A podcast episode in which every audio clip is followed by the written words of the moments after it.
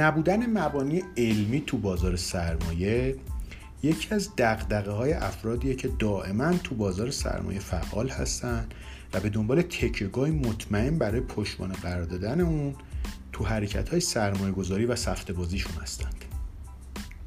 سلام دوستان. شما به پادکست بورسیه گوش می‌دید و من سعید سعادتیان سعی می‌کنم در هر قسمت از این پادکست یکی از مباحث اساسی بازار سرمایه رو با شما مطرح کنم و از نقطه نظر علمی اون رو قفل گشایی کنم.